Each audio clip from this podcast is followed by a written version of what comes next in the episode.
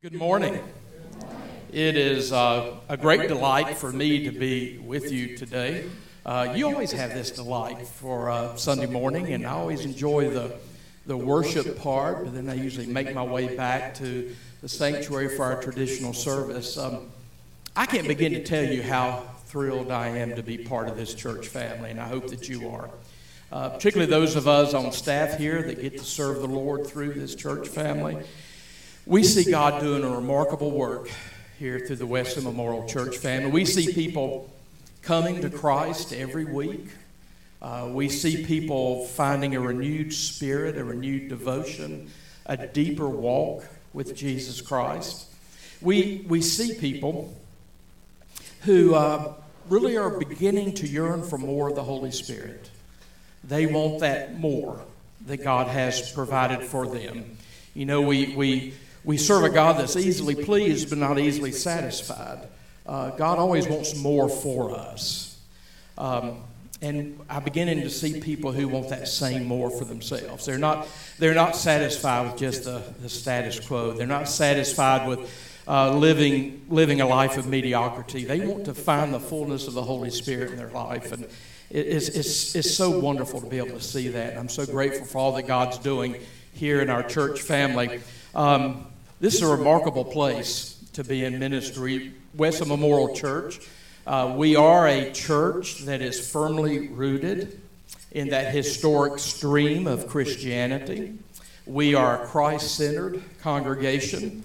Uh, we focus on the Bible. The Bible is our primary authority. It's not what I feel or what we feel or what we think or what the culture around us wants. Uh, we focus on the Scripture. That's the primary authority for the Christian faith. Um, and we, we are trying to intersect with the world around us in so many different ways. Uh, we are firmly rooted in that historic faith of the Christian community, but we're seeking to make the faith applicable to the world around us today. That's why, like this morning, we've already had an out 30 outdoor service. It was, I guess, you, we call it our camp meeting service. Uh, it's a very informal Protestant worship service, and then it's wonderful to be, be able to come in here and do what we, what we call contemporary modern worship. And then in the sanctuary at 11 o'clock, um, very traditional, high church, almost Episcopalian Anglican worship, because that's part of our tradition. And um, I, I, love being able to experience those various styles of worship. Uh, same Bible, same gospel in all, all places but different styles of worship because God speaks to us in different in different ways. And I, I, I love I love being able to participate and uh, worship with people in very very different styles. You know, I prefer to see that as a as a great experience of the richness of the body of Christ. I think some of my friends just think I'm a little schizophrenic, but I, am not. Um, I love the different styles of worship, and um, it's just a wonderful place to be in ministry, and I'm so grateful for you. We see new people every week here at Wesley Memorial Church, and we're so grateful for that. So grateful for that. We are continuing in our sermon series on uh, the biblical basis of what we have called for almost 2,000 years the Apostles' Creed. The Creed is simply a summary statement of our biblical faith. And uh, sometimes we need to go back to basics. And that's what we're doing this summer. We're going back to basics and we're looking at those basic core convictions of the Christian faith. And we're um, using the Apostles' Creed to do that. The text that I want us to use this morning is one of those remarkable texts that many of us, if we've been in the Christian faith for a while, we've read many times. It comes from Romans chapter 8 one of those amazing, amazing texts in the New Testament. In Romans chapter 8, the Apostle Paul's talking about what life in the Spirit looks like. Uh, he's reminding us in Romans chapter 8 what the Holy Spirit offers us. And I'm going to be reading chapter 8, verses 5 and following. I invite you to turn there in your Bible or on your mobile device, or you can just look at the screen. I'm going to be reading out of the New Living Translation because this is such a familiar text. Sometimes familiarity not only breeds contempt, but sometimes familiarity breeds boredom, and we don't really hear what the text is saying. So uh, maybe this will be a fresh hearing for you this morning. Romans chapter 8, beginning of verse 5. And I want you to think about what, what Paul is saying is available to us as Christians. Not because who we are, but because of the ministry of the Spirit. And I want you to compare your life to what Paul is offering us here. Beginning in verse 5, chapter 8, Paul says, Those who are dominated by the sinful nature think about sinful things but those who are controlled by the Holy Spirit think about things that please the Spirit. If your sinful nature controls your mind, there is death. But if the Holy Spirit controls your mind, and that's an option, by the way, Paul believes, he says, if, but if the Holy Spirit controls your mind, there is life and peace. For the sinful nature is always hostile to God. It never did obey God's laws, and it never will. That's why those who are still under the control of their sinful nature can never please God. But you are not controlled by your sinful nature. He's talking to the Christian community there in Rome. He's talking to us, Christians. And he says, You are not controlled by your sinful nature. You are controlled by the Spirit if you have the Spirit of God living in you. And then he says, and remember that those who do not have the Spirit of Christ living in them are not Christians at all. The Holy Spirit is he who brings us to Christ. And the Holy Spirit indwells everyone that's come to Christ. And you notice Paul is not giving you the benefit of not only not saying the devil made me do it, but he's not giving you the benefit of even saying, well, you know, I'm only human. Because he says, because you're in Christ, you're not only human.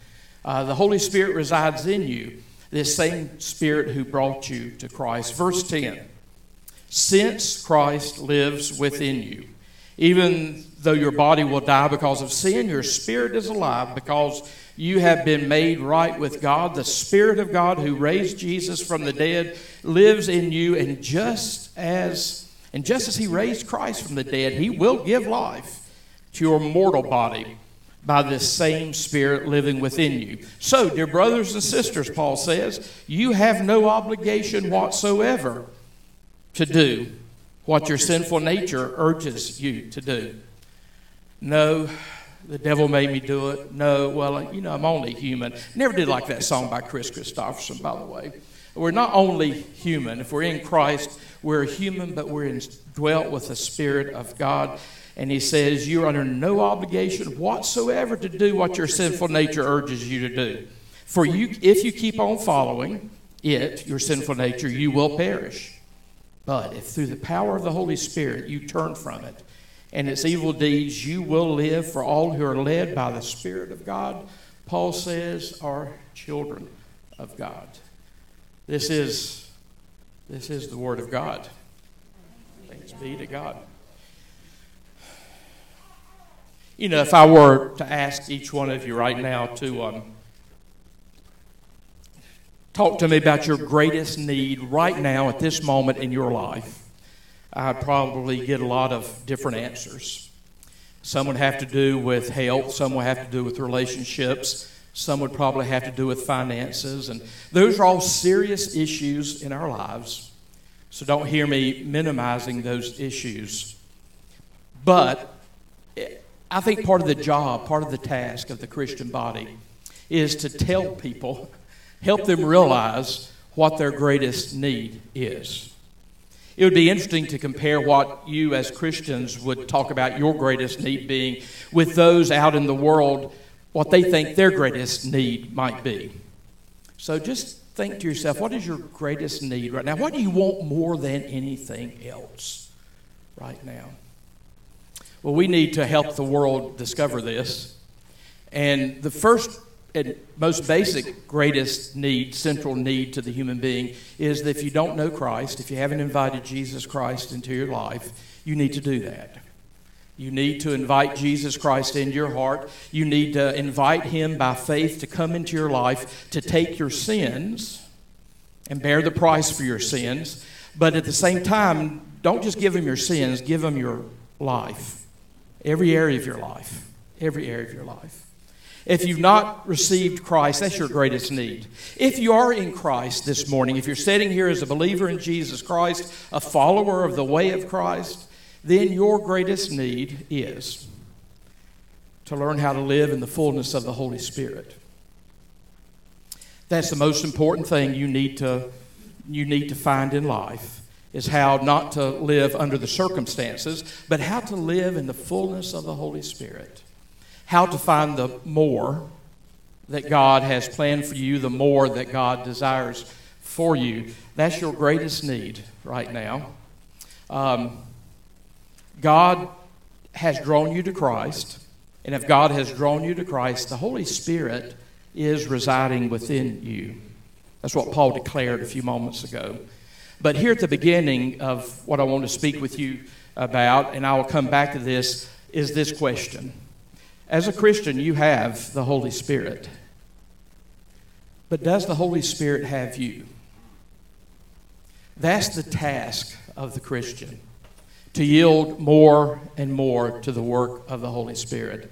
Don't just give Jesus your sins, give him your life. And that means your entertainment life, your sporting life, your business life, your retirement life, your finances. The list goes on.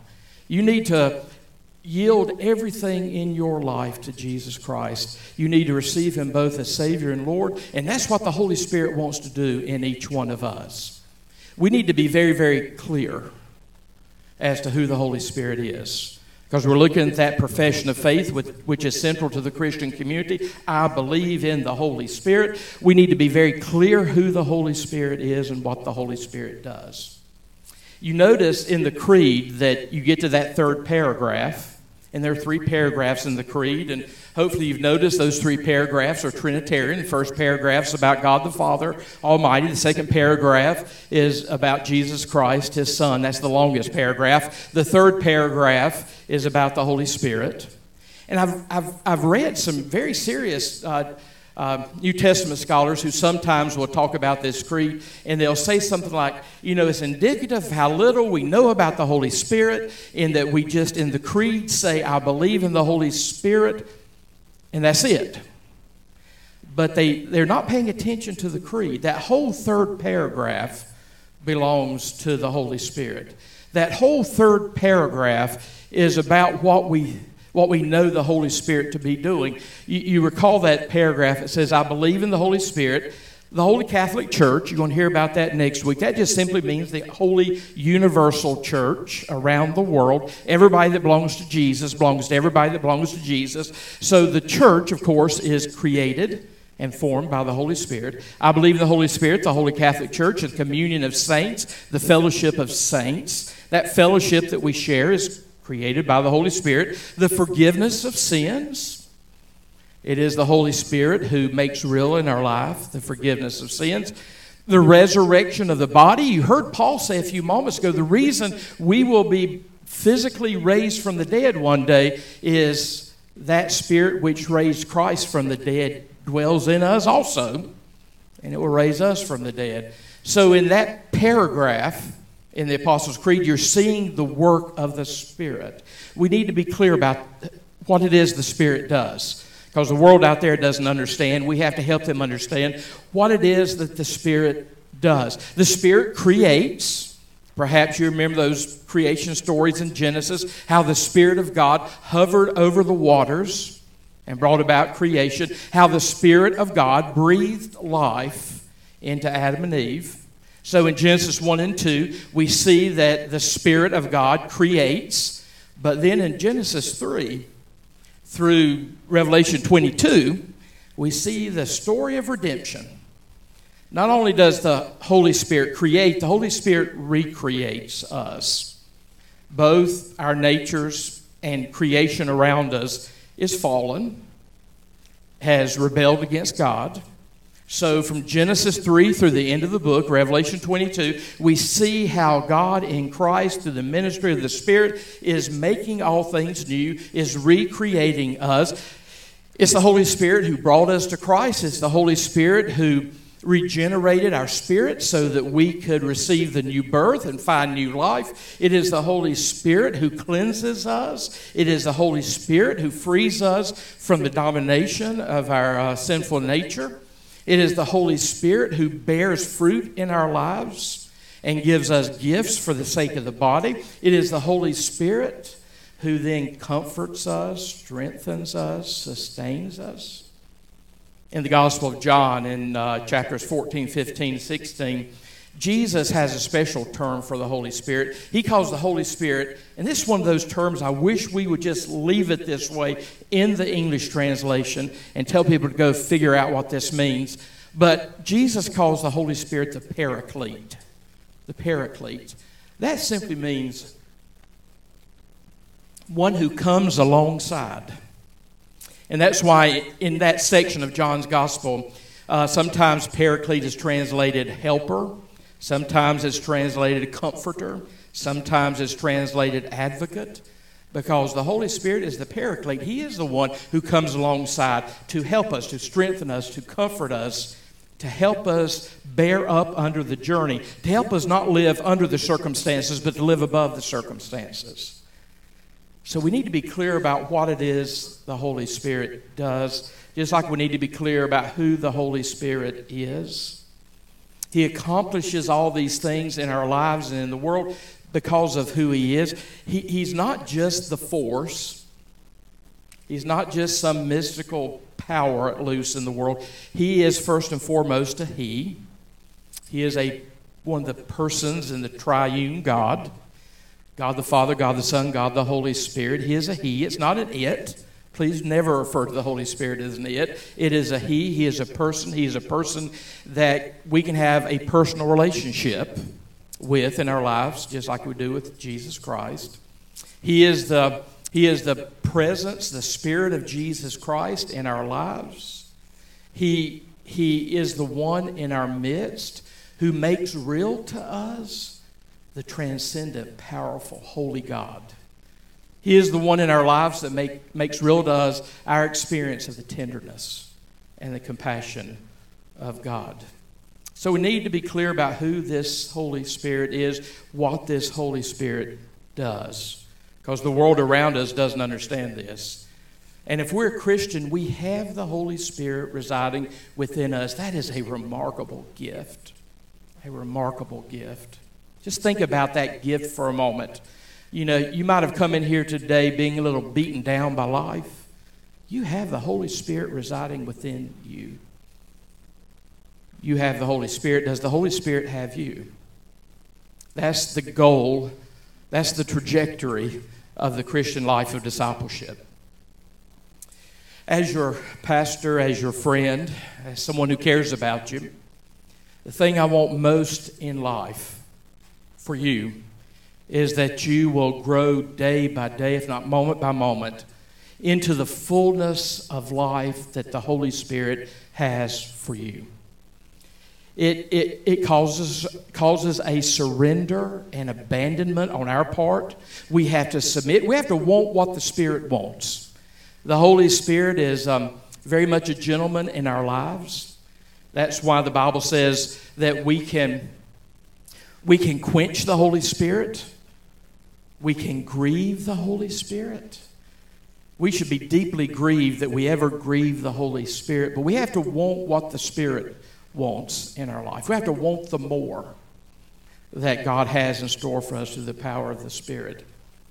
When I was nine years old, um, the most glorious day of my life was when someone sat me down and explained to me the gospel explained to me who Jesus Christ is and how Jesus Christ can can do things for me that I can never do for myself, how Jesus Christ can save me from the penalty and the power of sin, and how Jesus Christ can give me the gift of eternal life. And I, I received Jesus Christ when I was nine years old. I invited him to come into my life and to rule and to reign as Lord of my life. I, I had no idea when I was nine years old what all that meant. And then about a decade later, when I was 19 years old, uh, I went away on a retreat into the mountains of western North Carolina. I went away on a retreat with a bunch of um, Spirit filled Presbyterians. There are such. Just like I tell people, there are spirit filled Methodists out there. There are such. I went away on a retreat with these spirit filled Presbyterians, and over the course of that long weekend, I began to see that they had something that I wanted. I began to see that they not only had a personal relationship with Jesus Christ because of our triune God, they had a personal relationship with the Holy Spirit. They knew the Holy Spirit as a person in their life that brought vibrancy and vitality to their life. And over the course of that weekend, um, that was the weekend, by the way, when I learned that I had the Holy Spirit, but the Holy Spirit didn't have me. I still had too many things I wanted out of life at that point. I had a, an agenda and a plan for my life. But at that point, when I yielded to the Holy Spirit and I said, Spirit, I want what you want. I have you dwelling in my life, that matchless gift that Jesus gives us, but I, I want you to have all of me. Not just my sins, I want you to have all of me. And the Holy Spirit will, will do that for us. The Holy Spirit is a gentleman. We have to invite the Holy Spirit in. We have to keep inviting the Holy Spirit in. We've got to not fear whatever it is the Holy Spirit has for us. So when we stand with the historic church around the world and say, I believe in the Holy Spirit, I hope that you understand we're dealing with dynamite there. And the word dynamite from the New Testament Greek uh, comes from a word in the New Testament Greek that means power. And it's usually in the New Testament referencing the power of the Holy Spirit. I hope that you understand when you stand and profess, I believe in the Holy Spirit, you are, you are, you are handling the power of God in your life. And He wants so much for you. And my, my prayer for you is that you will want the more, the so much more that the Holy Spirit wants for you. You have the Holy Spirit. If you're in Christ, you have the Holy Spirit. He's the one that brought you to the faith. But does the Holy Spirit have all of you? I'm going to invite Pastor Clark up. He's going to pray, he's going to lead you in communion. My prayer is this will be a holy fellowship, a holy communion with the presence of Jesus Christ, who's right here in this place right now through the power of the Holy Spirit.